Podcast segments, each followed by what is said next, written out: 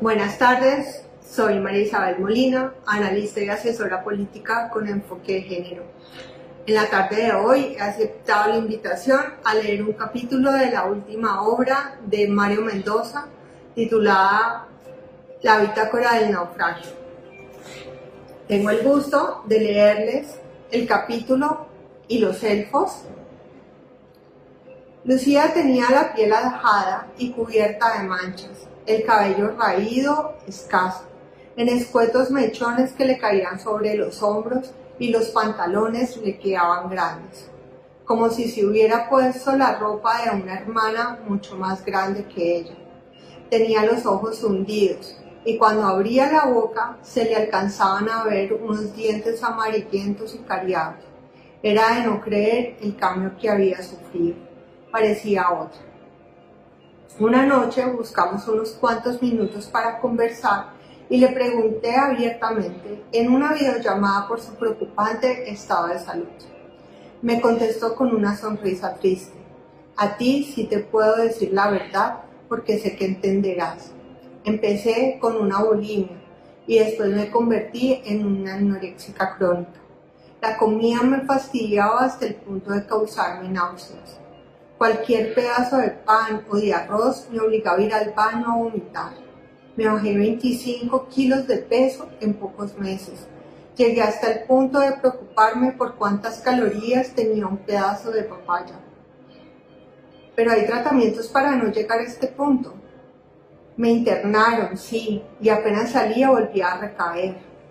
Pasé por todo tipo de psiquiatras y nada dejé de menstruar, se me cayeron varias muelas y una infección urinaria casi me mata. He estado al borde de la muerte varias veces. ¿Y nadie ha podido ayudarte? No, nadie. Pero, pero el otro día me fumé un porro con una amiga y en medio de la traba me acerqué al espejo y no me vi. Esa no era yo. Lo que vi en el espejo fue otra persona, una presencia rarísima Parecía una mujer de otra época, enferma, famélica. Me asusté mucho. La inanición crea alucinaciones. Esto era otra cosa. Me di cuenta que una persona distinta se estaba disputando mi cuerpo. Estaba siendo invadida. En ese momento tuve que cortar la, la conversación y no volví a saber de ella sino hasta un año después.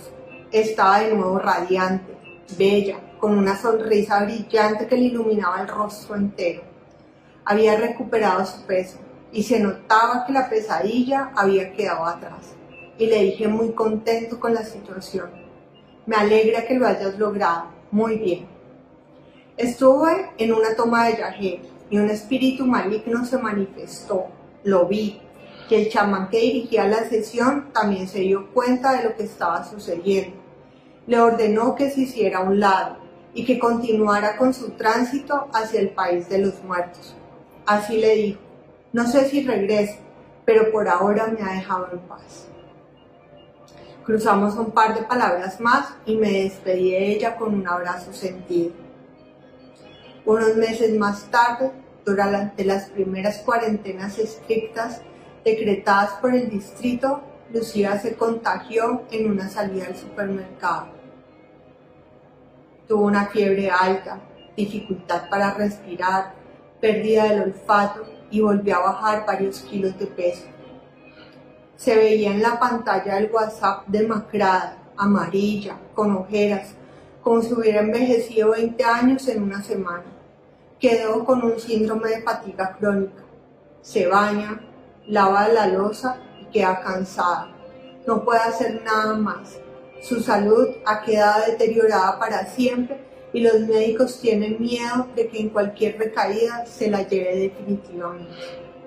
Y ahora, encerrado en mi apartamento durante estos días de cuarentena que parecen interminables, me pregunto si los antiguos no tendrían razón al creer que varios seres coexistían con nosotros en distintos planos, unos visibles y otros invisibles hablaban con sus muertos, los invocaban ante las batallas, se enfrentaban a almas malignas y hacían alianzas con espíritus protectores, consultaban sus oráculos, les oraban a sus deidades, hacían sacrificios y ofrendas en honor a sus dioses tutelares. Y las hadas, y los duendes, y los elfos, y los gnomos, y los fantasmas, y los demonios, todo es mentira. Estaban, estaban nuestros antepasados todos mal de la cabeza, delirantes, esquizofrénicos los griegos, los celtas, los mayas, los egipcios, los vikingos, todos equivocados, alucinados, idos, trastornados. Cuando esos héroes atravesaban el mundo para cumplir sus misiones, nunca estaban solos. Ulises o Aquiles, Sigfrido o Ronaldo, conversaban todo el tiempo con presencias invisibles y Jesús dirigiéndose a, sus padres, a su padre ante la inmolación final, no era un líder religioso sino un paciente psiquiátrico, y San Francisco de Asís y Sor Juana y San Juan de la Cruz y los profetas y los místicos que hablaban con los ángeles y todos los milagros de los santos, todo falso, todo equivocado, todo es una farsa o más bien hemos perdido la posibilidad de viajar a otros mundos, a otros reinos.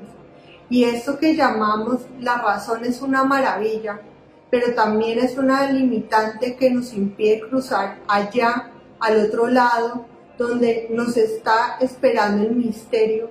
Quizá lo desconocido es mucho más plural y extraordinario de lo que nosotros, los hombres modernos, podemos sospechar y tanto aparato y tanta tecnología nos han convertido en una manga de incapaces, en unos lisiados mentales, en unos tarados sin imaginación alguna que solo consideran real aquello que pueden ver y tocar.